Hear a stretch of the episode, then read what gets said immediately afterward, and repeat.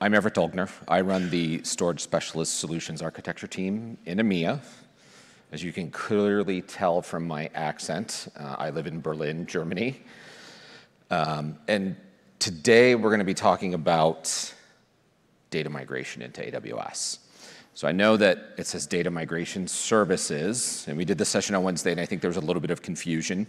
So I saw in the feedback, people thought that meant database migration services.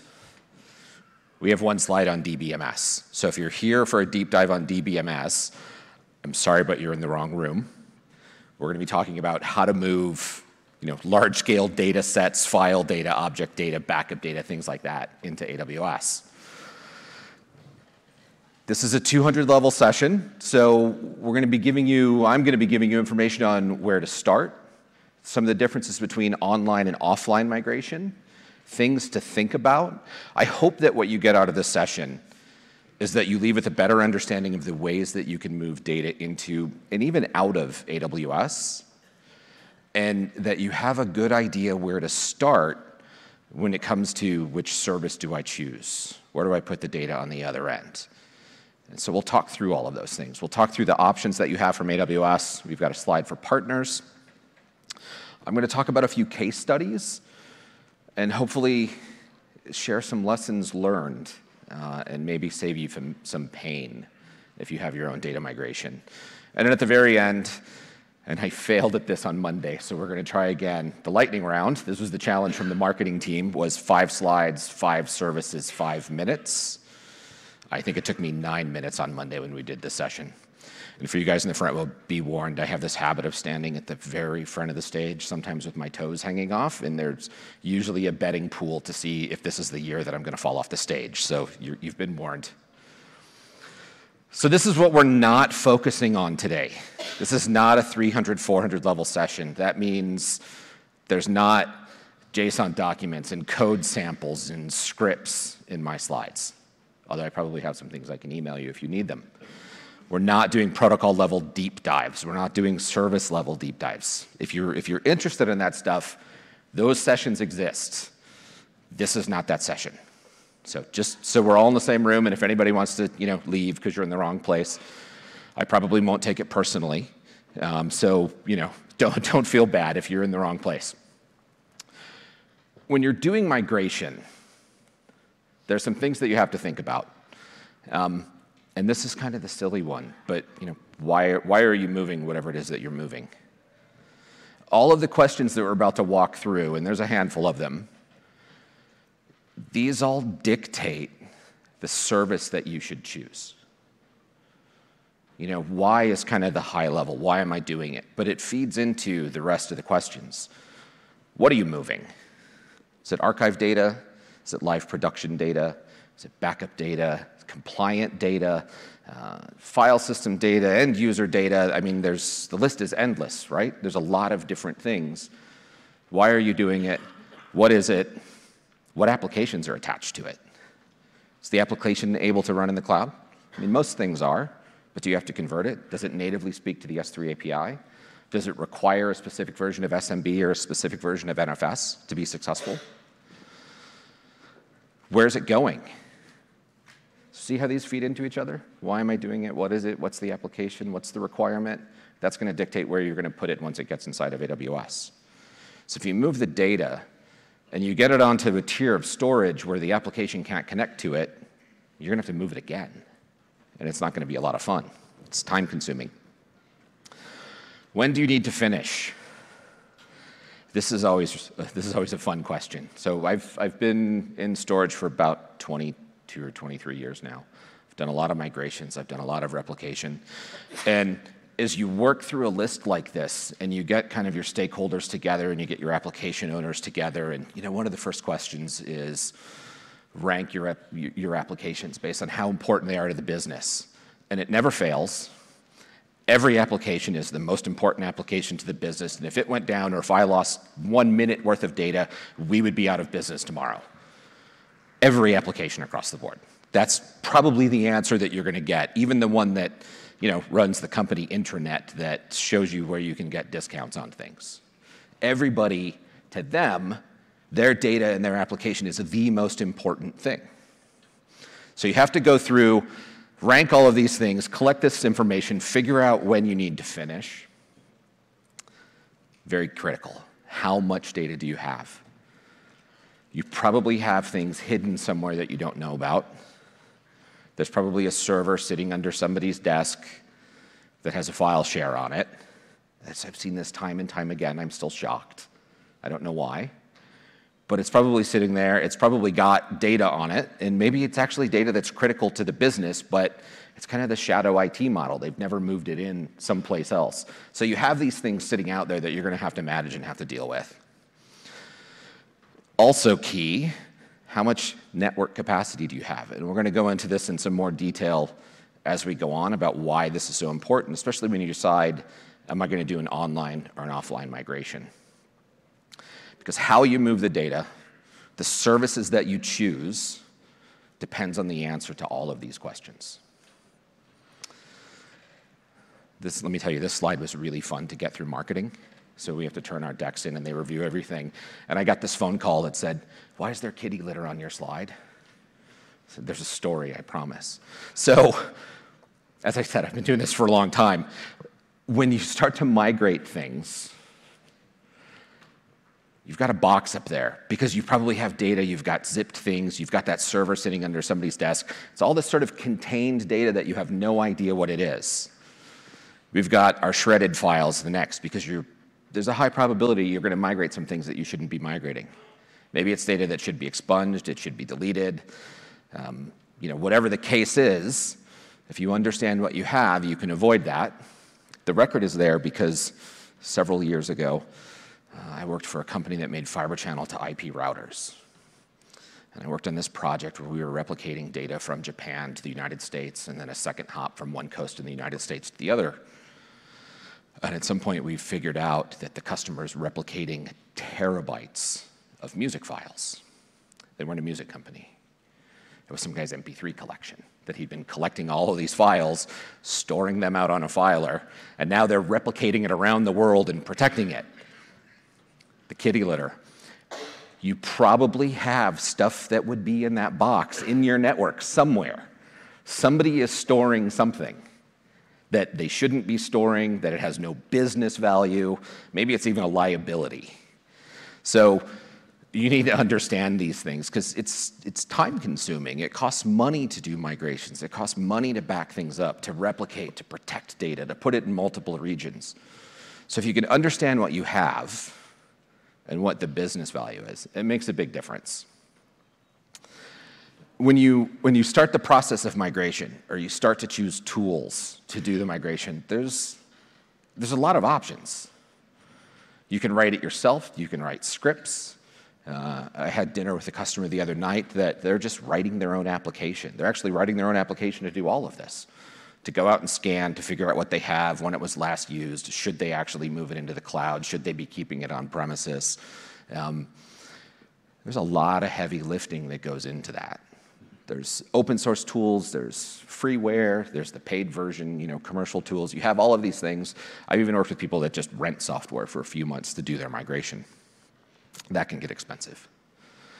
And so we've been doing this for decades. I've been doing it for two decades. But the size is massively increasing, especially in my time at AWS. You know, when I joined, a couple of hundred terabytes was a lot of data. And now a couple of hundred terabytes is, that's easy. We can, we can do that in 24 hours.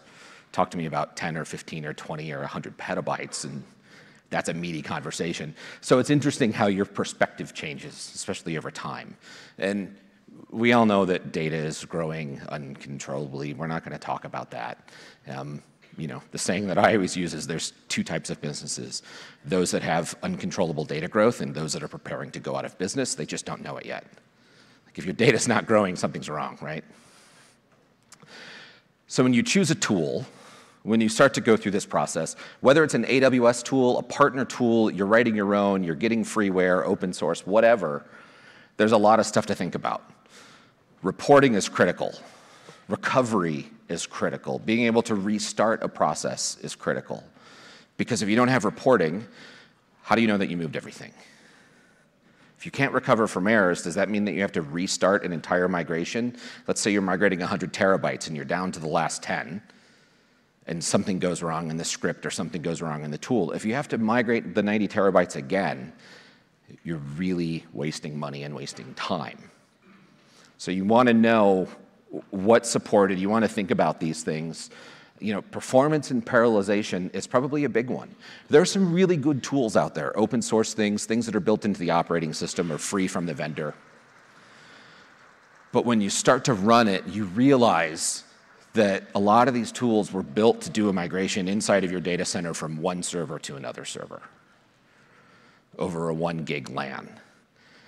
When you start to look at going longer distance, you get performance problems. When you start to look at like going into something like S3, which is massively scalable and very performant, when you have parallelization, single TCP flow doesn't get you there. You need to have multiple connections. So concurrency, parallelization, key to performance. So you want to understand all of these things, especially if you're going out and using something open source or, or writing scripts. Of course, we've done a lot of this work for you. We've thought about all of these things. So if you look at what we have at AWS, it kind of falls into maybe two broad categories that we're going to talk about today. Offline data transfer with the Snow family, online transfer with things like CloudEndure and um, Storage Gateway and AWS Data Sync. We'll talk a little bit about kind of the streaming data and the hybrid uh, and edge gateways, but we give you a lot of options to be able to move data online or offline, large amounts of data very quickly. We also have a lot of partners that do this. And on this slide, this is kind of the big generic storage partner slide. And so this has not only um, consulting partners on the far right, and these are the people that can actually help you do the work and can, can do the migration for you and help you plan for the migration. But as you come the other way on the slide, these are all companies that have built tools, they've got integrations with AWS, and they can solve problems whether you're doing business continuance and backup, you're doing a migration, or you need primary storage. We have a lot of partners. This is um, all available on the AWS website. So let's talk about online and offline. And this might seem like a silly conversation. This is a 200 level session, but I've learned that there's a lot of misconceptions about the best way to move data. And online and offline, two slides on this and then we'll move on, I promise. There's a, there's a couple of things that, that you need to understand. So an online data migration, we're reading data from the source, we're doing it asynchronously, we're transferring it up into AWS. The application's still online, the data is still available. This is a real-time process or near real-time for the transfer. This means that you have to have WAN bandwidth to be able to do it. I've had conversations with customers where they say, we're going to move a petabyte of data. Awesome. We want to do it online from our application. We're going to put it into S3. Okay, cool, we can do that. We do that all the time. What's your network look like? I've got a 100 megabit leased line, and 80 megabits of it is full every single day for 12 hours because it's our application and our internet traffic. Now we have a problem. And this is where we get back to the earlier conversation about how quickly do you need to get this done? So if you tell me I need to move that in a week, it's probably not going to happen It's definitely not going to happen. So maybe offline is a better choice for you. So if you don't have the available bandwidth, you don't have an efficient, clean bandwidth, then certainly offline is the way to go. Offline means that we're taking a copy of that data, we're putting it onto a device like Snowball, and we're shipping it through the mail, or not through the mail, but we're shipping it with a carrier back to AWS where we do the data transfer. To be able to do online, as I said, you need decent bandwidth. It needs to be fairly reliable. You need to have enough of it to meet your end goal of when you want that migration to complete. Offline, you just need a way to plug in something like a Snowball or Snowball Edge or Snowmobile into your network and a workstation to be able to copy the data onto the device, and then you ship it back. It's pretty straightforward. When we talk about how long does it take to move data, um, we're actually going to go through a case study in a few slides. I'm going to give you an example uh, on, on a very large migration that we did and how we were able to accomplish it with a mix of technology. And This is important. This takes into account overhead, but this gives you an idea. If I want to move a petabyte of data and I've got a 100 megabit connection, it's probably not going to happen. I mean, you could do it over a three-year time span, but does that really meet the business goals? Probably not. So this helps play into, do I do an online migration or an offline migration? If I'm doing an online migration, which tool do I use? What, what types of efficiency should I be looking for? So for an online data transfer, we're going to start with, or data migration, we're going to start with DataSync. DataSync is a service that was launched 53 weeks ago yesterday. We actually went out last night and celebrated the 53 week anniversary of the launch of AWS Data Sync. So we launched it last year at reInvent. And this is a way to transfer data from file systems on premises into AWS. And it's, it's extremely efficient. We've put a lot of work into the upper layer protocols, actually wrote our own, to be able to do the data transfer on top of TCP. It's in, today it's TCP. It's a heavily optimized version of TCP. It's actually very good at recovering from errors, dropped packets, out of order packets, overcoming the effects of latency. No one can remove latency from a link. Latency is a speed of light problem. I've heard people say sometimes that we can reduce the latency on your network. Unless you push this, the, the locations closer together, you can't make light go faster. So the latency problem is going to exist we've done things to help solve the protocol problem when it comes to latency so that you can fill a 10 gig or 100 gig link to be able to do very fast migrations. DataSync is extremely easy to use. It's a virtual machine that you deploy in VMware on your network. You point it at a source, NFS or SMB, and you tell us where you want to put the data inside your AWS account. It's pretty simple. Everything is encrypted. As we talk today, all the services that we're going to be talking about, the data is encrypted. It's encrypted in transit. With DataSync, we don't store the data in the service. So DataSync is a client that you connect to NFS or SMB. It reads the data, it transfers it into EFS or into S3 inside of your VPC in AWS. Everything is encrypted along the way. We don't store data. There is no cache. It's not a server. It's completely integrated with all of the AWS services that you're using today, all of the reporting, the security services, so CloudWatch and CloudTrail. Um, you can script everything, the CLI tools work, all of it is there. And it's pretty cost effective. We actually just lowered the price on this a few weeks ago. It's 1.25 cents per gigabyte for data transferred. So the way that DataSync works, I mentioned the agent. When I say agent, this isn't like a backup agent or an antivirus agent where you install a piece of software into your operating system. This is a virtual machine. It's just the name that we use for it is agent, data sync agent.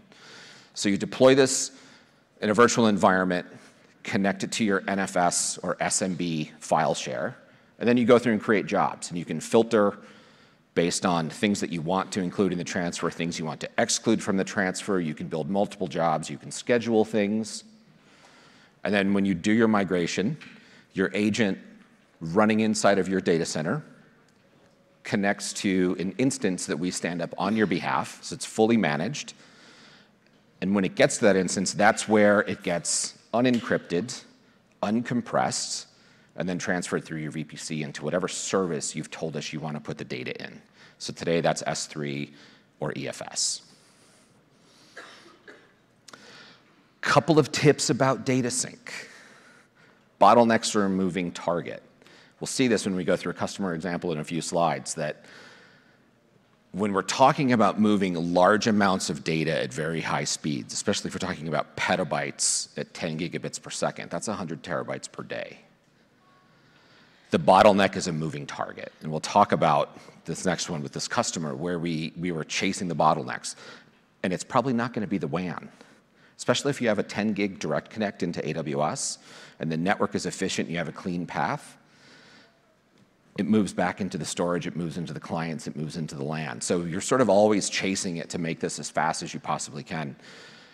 And the source system, if you're reading off of, say, a file or off of a NAS device, that NAS device is going to dictate the read performance.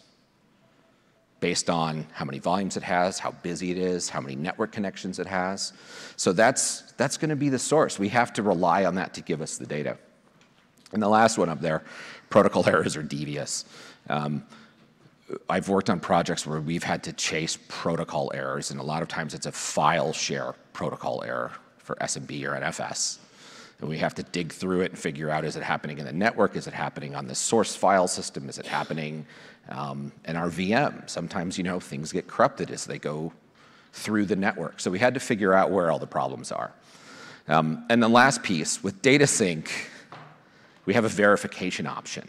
So for those of you that run backup, you know about the verify box where it goes back through and it reads everything off the tape or out of the disk, compares it to the source. So this is my very, very sad attempt at a Shakespeare pun. To verify or not to verify, it's a question, but it's not the right question. The right question is, when do you verify? Because verification takes time. When you run a verification with DataSync, we go back through the source file system, we rehash the content, we collect all the metadata, and we do the same thing on the destination, whether it's S3 or EFS, and we compare the two together, every piece of information, to make sure that what you read, what you have on your source file system in your data center, is exactly the same as what landed inside of AWS. That takes time. So maybe you don't want to do that constantly. Maybe you want to chunk things up. You want to do it on a share level. You want to do it on uh, aggregate directories. You have to make those decisions. So, has anybody seen those videos on the internet where it's a blender the company takes things like cell phones and they put them in the blender and to see what will happen? So, will it sync? Six petabytes of data sitting on a NAS device in a data center. 90 days to move six petabytes into S3. Successful migrations previously off of the same filer using Snowball Edge. And they have a 10 gigabit direct connect. I don't do a lot of interactive things, but who thinks that you can actually move six petabytes of data over a WAN, over a network connection in 90 days? Anybody? Okay, you guys are a good crowd, or you're still all waking up and haven't had enough coffee yet. So this is what our environment looked like with this customer. We had our NAS device. We actually ended up running multiple data sync agents. And this goes back to the protocol errors are devious and, and sort of network errors or, or can be hard to chase. We had to use two data sync agents because we discovered that the connections out of a single agent, while an agent will process and run at wire speed, you know, line rate 10 gigabits per second, the device that we were reading from had limitations on the number of connections. And if you didn't have enough connections, you couldn't hit 10 gigabits per second. Even though it had multiple 10 gig ports out connected to the LAN, we had to run multiple agents so that we could scale up to a high enough number of connections in parallel to be able to get 10 gigs off of it. We also discovered that there were multiple LAN segments between this sort of storage LAN, where this filer and all of its clients were connected, to be able to get to the direct connect that came into AWS. And if you can imagine trying to move six petabytes in 90 days, that's 100 terabytes per day that you have to hit. Running that over production LAN tends to slow things down. So we had to make sure that we could go around the production segments to get to the direct connect. So we did move 100 terabytes per day using the two agents. We did move six petabytes in 90 days. And this is where verification was important because we learned that running verification on every single job slowed down the next job. And we ended up running verification multiple times in the same sets of data. And so we figured out that, okay, we're now going to chunk up the verification jobs. And we're going to verify after we move a large amount of data. And we can let some, one of the agents go off and do the verification, and we can use the other agent. We'll keep moving the next batch of data, and we can move things back and forth. We can do things in parallel. So we had to get a little creative to be able to do this, but you can move six petabytes in 90 days over a 10 gig direct connect. So some lessons learned. As I keep saying, the network path is critical. You really learn a lot about your network when you try to, to stuff 10 gigabits of continuous traffic over it. I've seen this time and time again with replication. Um, you know, it used to be in the old WAN days, you had a committed information rate, and then you had what you actually get on a daily basis. Like you, have got a one gig connection, but it's only committed at 500 megabits. And then you turn on something like data sync or you start doing replication. And if you tell this device that it has a gigabit and it can read data at a gigabit, it is going to try and transfer a gigabit over the network. And now you start to learn things like we have 10 gig infrastructure, but for some reason between two core switches, somebody connected a one gig port. That's happened. And as soon as we start pumping 10 gigs of data over that thing constantly, the network comes down and it starts throwing errors. So you're going to learn these things. It's important to know sort of what that network path looks like if you're moving a large amount of data and you want to do it very quickly. We had a lot of issues with the NAS device actually being able to give us 10 gigabits per second of data. So this is where we had some protocol errors, which is this one, multiple NFS errors performance errors coming out of the network ports, performance errors coming out of the controllers. In some of the LUNs, some of the RAID groups or you know, RAID sets that were created, yes, you can get very large SATA drives. You can RAID 5 those things together and have a really massive LUN and put a big file system on it. But then when you're trying to read at 10 gigabits per second off of that file system, you realize that four or five SATA drives don't have enough IOPS to be able to serve that type of data continuously. So this is why I say it's a moving target to get to where's the bottleneck. It's not just always as simple as saying, oh, it's that thing, and when we fix that, all the problems are going to go away.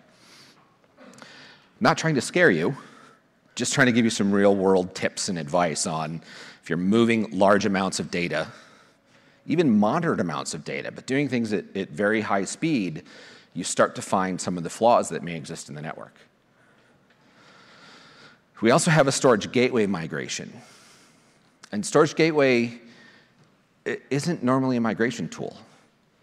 And I get a lot of questions about what's the difference between storage gateway and data sync. Data sync's a client. Remember I said we don't cache anything. It's not a server. It's an NFS or SMB client. File gateway is kind of the exact opposite. It has an SMB and an NFS server. It has onboard cache, and it connects back to an S3 bucket, and it presents that S3 bucket as a file share. So you can write data to it, the data gets cached locally, you get high performance, fast response. If you're doing a read that's in cache, you get a fast response back, you get your data very quickly. And everything is backed by S3, and you can put it on any tier of S3 and lifecycle to Glacier. So you've got a lot of flexibility. But it's about taking an application that you want to cloud enable that doesn't support S3 natively and letting it use S3 and use other cloud services. And so this customer, we did a migration with File Gateway. This was actually before we had launched Data Sync. And the reason I'm talking about this is because this one was an interesting use case, because this is uh, patient data, it's healthcare data for this customer. And they have this application that collects all of this data, and it writes it out to NFS. So we're doing the migration. This was actually one where it was rental software. We had to run a bunch of, a bunch of devices on the network to be able to fill all the bandwidth. And, and it was interesting. And why it was interesting is that they did this. And you can see that we added one line. So now we have the application connected to the file gateway and to the NAS device. Because they did this as an online migration while they were using the data. So now we have some of our data set in S3 accessible through a file gateway and some of our data set uh, on premises in this NAS device, and the application is reading from both places. Eventually, it looked like this. They took the NAS device away. The file gateway is now the interface to S3, and they're moving all the data in and out of S3 this way. The long-term plan is actually to build native S3 API support into the application and to take the file gateway away and just natively talk to S3.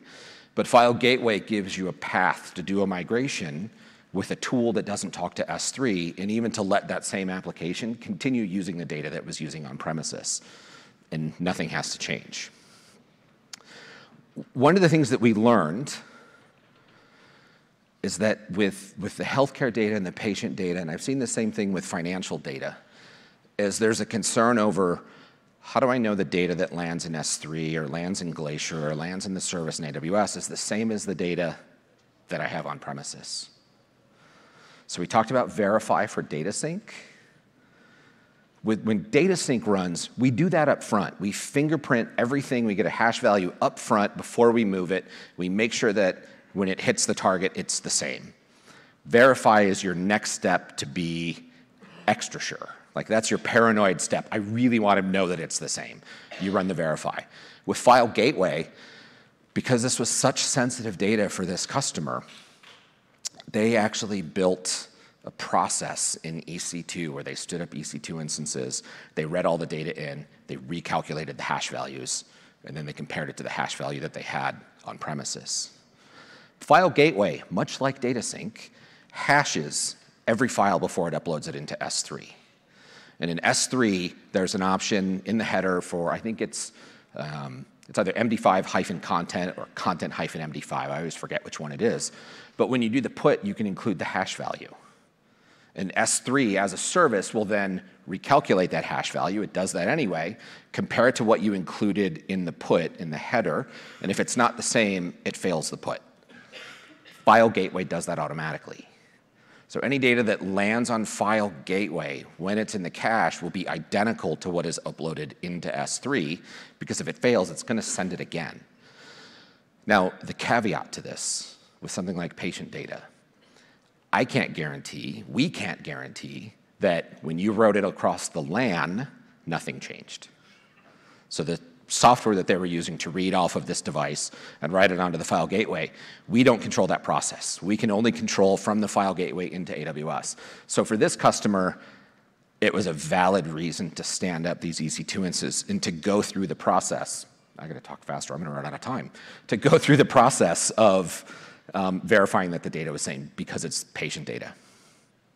So next we're going to talk about CloudEndure. And if I can talk fast enough, we'll have time for questions at the end. Otherwise, I'll, I'll hang out and you guys can come ask me questions. So I'm just going to build this one out. So CloudEndure, we've been talking about migrating file system data, migrating object data, migrating backup data. CloudEndure is about migrating and even doing DR for operating systems and applications. So there's a lot of flexibility on how you deploy. You put an agent onto, and this is a true agent that gets installed onto the operating system. It migrates data at a block level. Everything is encrypted in transit.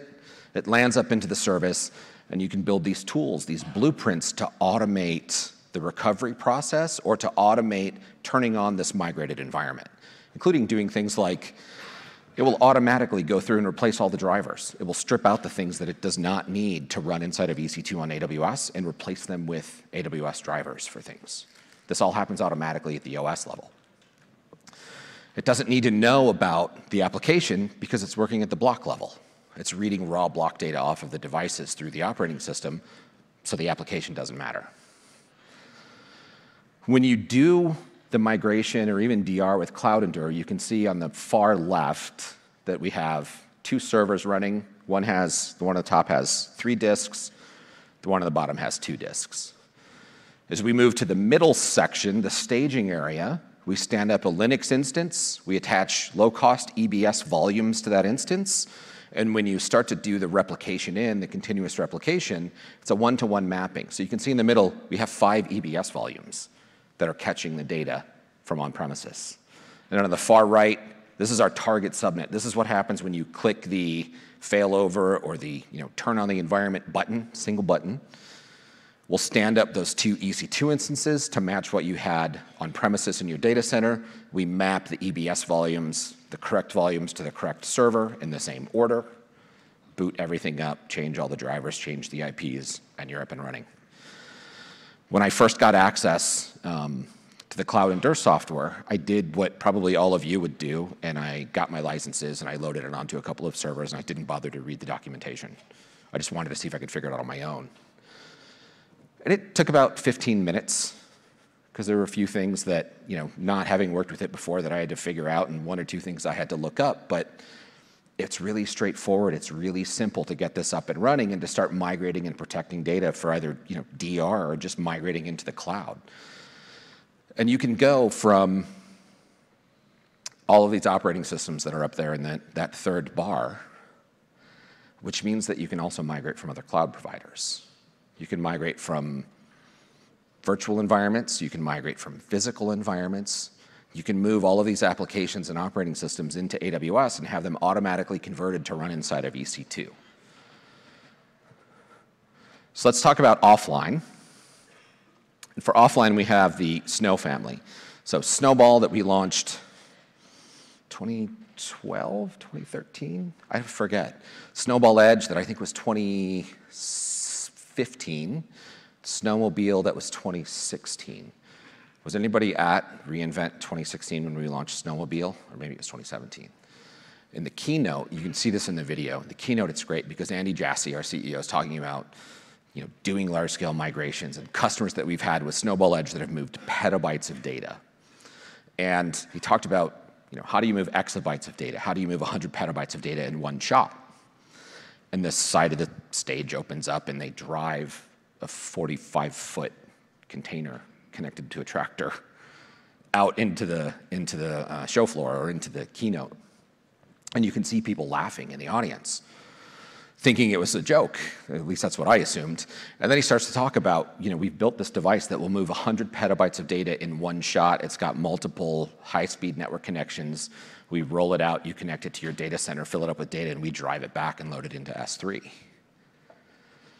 And that became the way that you move massive amounts of data quickly and easily. I mean, how, do you, how else do you move 100 petabytes of data in one shot? You know, the only way that I've ever known to do that before this is you take all the arrays that it's on, replicate them to another array, you put those arrays into a truck and drive it to the other place. Well, we just built the truck with all the disk and all everything inside of it so that you can just connect it and fill it up. Um, moving back to the left, Snowball Edge.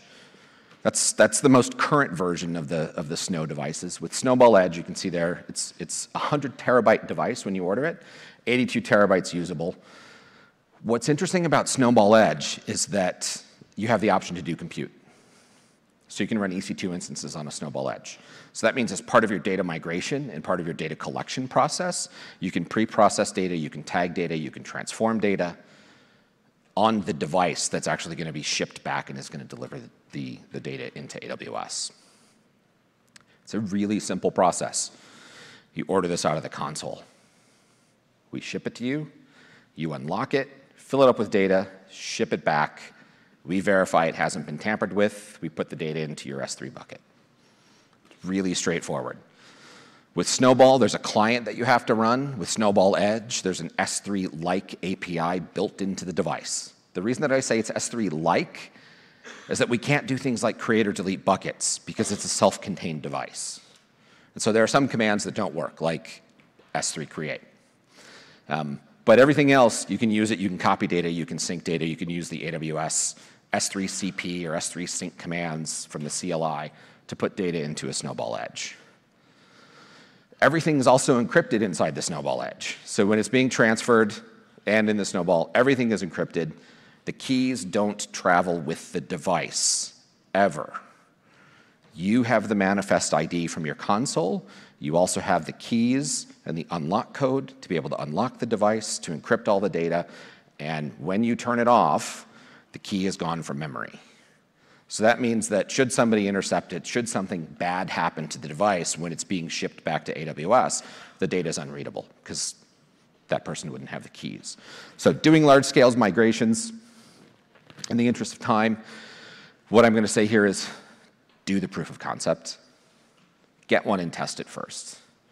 Because you're going to learn a lot about the makeup of your data when you do the proof of concept. And better to learn it during a proof of concept than when you start a 500 terabyte migration and you're starting to copy data onto five devices at a time, and then you discover that the bulk of your data is 32K and that you have hundreds of millions of tiny files.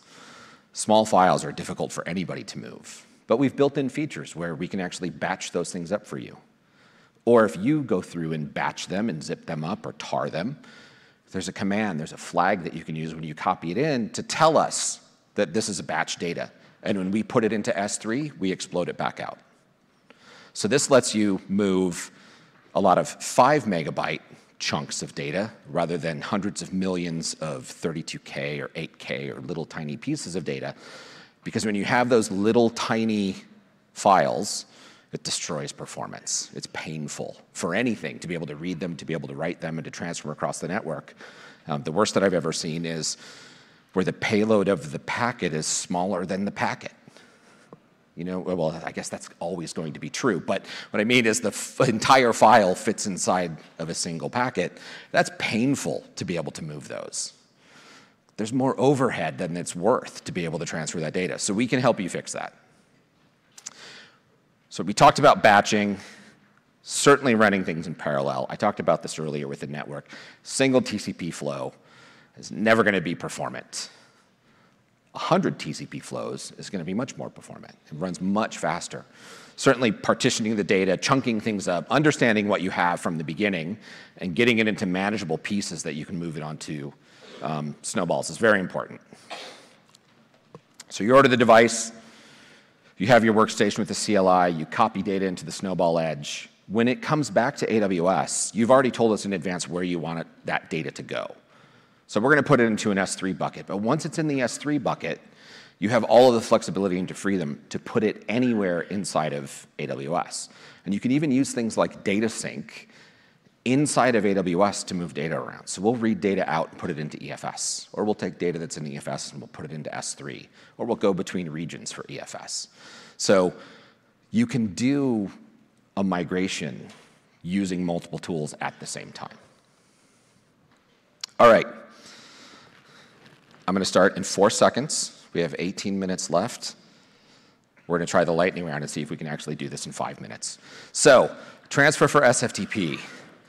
We launched this, I think, last year. Transfer for SFTP gives you the ability to stand up an SFTP server inside of AWS that's fully managed. You can bring your authentication service, you can bring your host name. It connects to an S3 bucket on the back end. This is one of the features that we had uh, customers request on a very regular basis because they were building their own Linux FTP and SFTP servers and then figuring out how to connect it to uh, S3 on the back end. So doing it with Transfer for SFTP or AWS SFTP, you have this fully managed environment. And as part of that, you also get access to all of the AWS tools, all the reporting, all of the, um, the uh, like, wow, I just lost my train of thought. It's because I see the timer. Um, so you get CloudTrail, you get CloudWatch, all the things like that. So you get uh, kind of everything that you need to manage this environment using the tools that you're already used to using.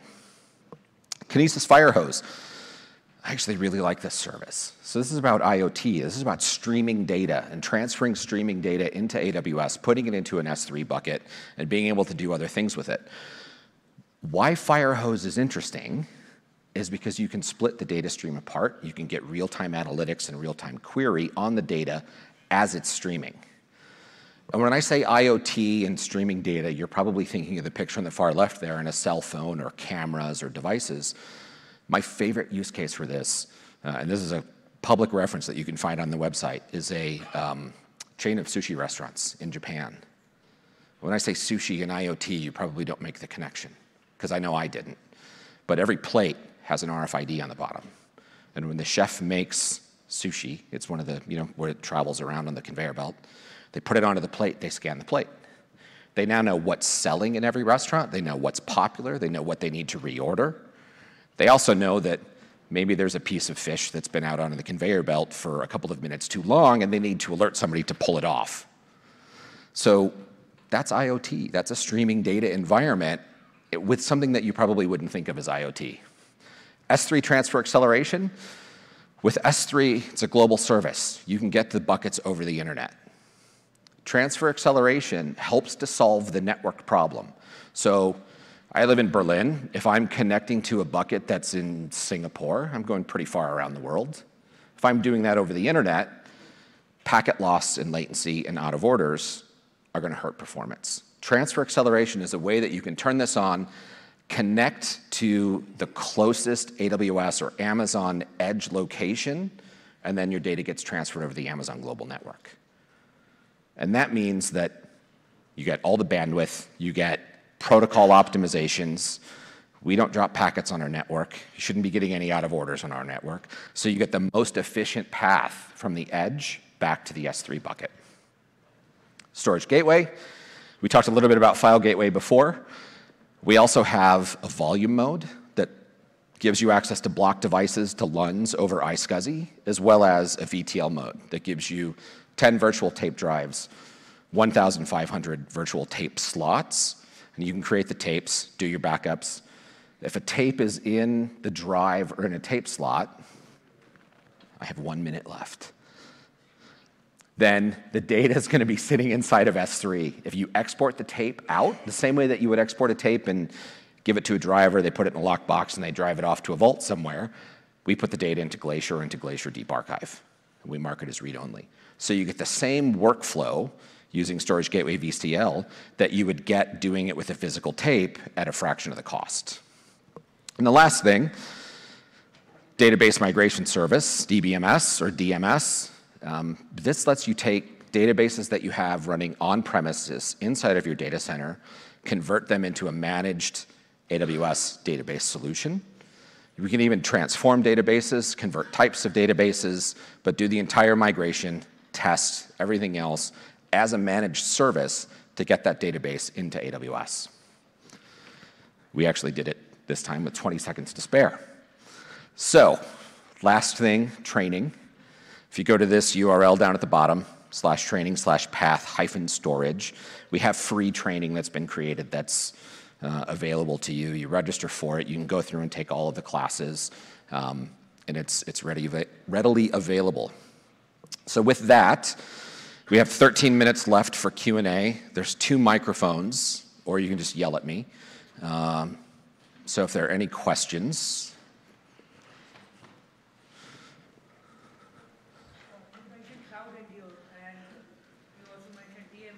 Yep. Now, what's the use case for those? Because CloudEndure can also do some shape and form of database migration. But is it well suited to do the schema and all those stuff, or the DMS service is more catered? So the question is uh, CloudEndure, and I'm going to overly simplify this, CloudEndure versus DBMS. And for those of you that are leaving, please fill out your session surveys. I actually read all the feedback that you leave. Uh, sometimes it hurts a little, but I read all of it. So CloudEndure, if you're doing a database migration with CloudEndure and you're moving the operating system, that means that that's going to be completely running inside of EC2. You are still responsible for managing the database, managing the operating system, patching everything, protecting it, all of that.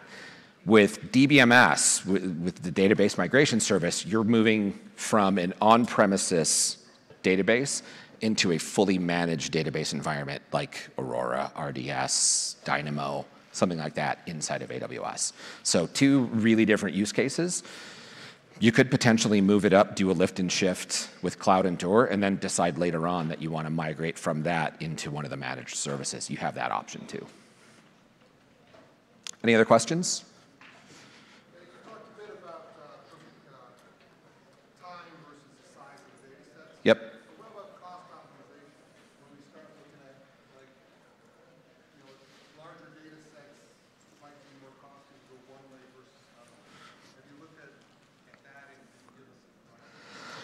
I've spent a lot of time looking at that. So the question is, um, you know, online versus offline, size of data, time to, to be able to get that data in, and how do you cost optimize that? Uh, unfortunately, the only tip is really you have to do the math. So I've built tools, I built my own spreadsheets that I can go through and figure out how long does it take to move it, and then I've put the pricing information in, at least for the regions I work in a lot in EMEA, to figure out, okay, if we if we're doing it with Snowball, it's going to take this many snowballs, this many days, it's going to cost this much, versus doing it with something like data sync or a file gateway or, or another migration tool. I mean, there's not a lot of advice that I can give you other than it's best to figure that out up front. You know, you, unfortunately, you have, just have to do the math to figure out the time frame that you want is it possible to do it online with what you have available? And then you can go back and figure out, okay, it's going to cost a certain amount for Snowball, it's going to cost a certain amount for data sync. But that comes back to, to one of the earlier points of when do you have to finish by? If you have enough time to do it with data sync or with Snowball Edge, then you know there, there are pros and cons to both. you know, using Snowball Edge, you have to receive devices, unlock them, plug them into your network, copy data to them, package them up, ship them back, which isn't that complex. It's a fully self-contained device, and the shipping label's on a Kindle on the top, and it, you know, changes automatically. So there's not a lot to think about. But that is a physical process. It's a manual process. With data sync, you got to have a server running that we can load the agents onto, and you got to have the network to be able to do it, and someone still has to create the jobs. So there's a manual aspect to both. Um, with data sync, once you get everything created, you can schedule the jobs and let them run. With Snowball Edge, you still have that process of unlocking it, connecting it to the network, and copying data to it no matter what. You just you can't automate the physical side of it. So it, it depends on the infrastructure that you have, the staff that you have, um, how quickly you want to get it done, and you know what the network looks like.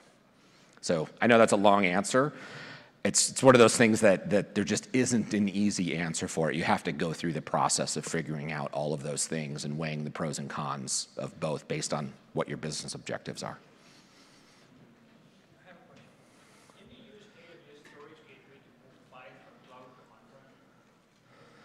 Storage gateway to move from cloud to on-prem. Um, yeah, you can use data sync and storage gateway for that. So data sync will read out of S3 or out of uh, EFS and write to a file share on-prem, on premises. With file gateway, it only connects to S3, but it, it, gives you a file system representation of that S3 bucket, so you can read out any data that's in S3 uh, using the file gateway.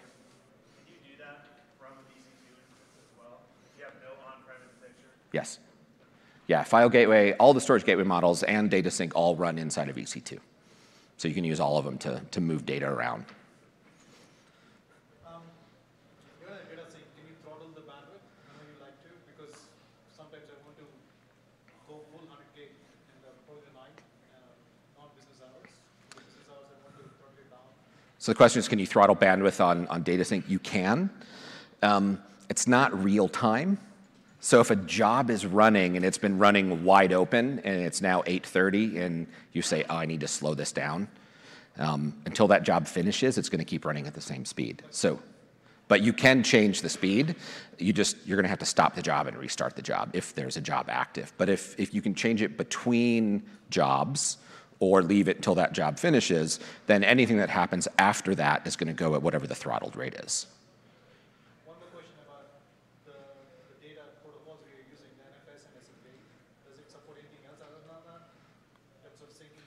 For the source side, no, that's it.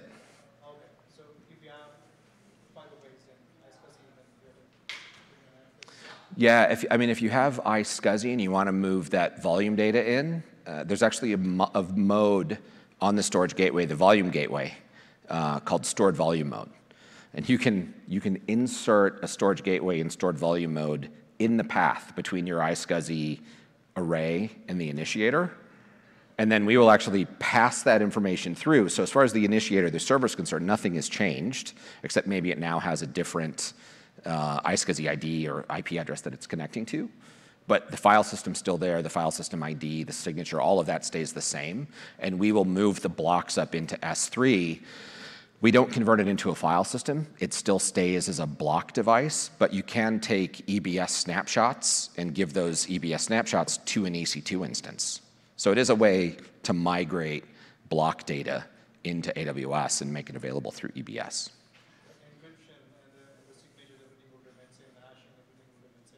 Yeah, all, all the signatures, encryption, everything else would be the same because we, as a service, Storage Gateway is unaware of the content on the disk. It's just seeing raw blocks on the device.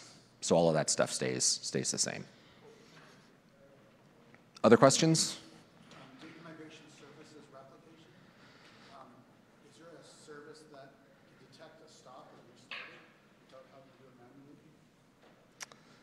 There service that can stop and uh, let's talk after because I, I want to make sure that I give you the right answer to that. I'm, I'm not sure.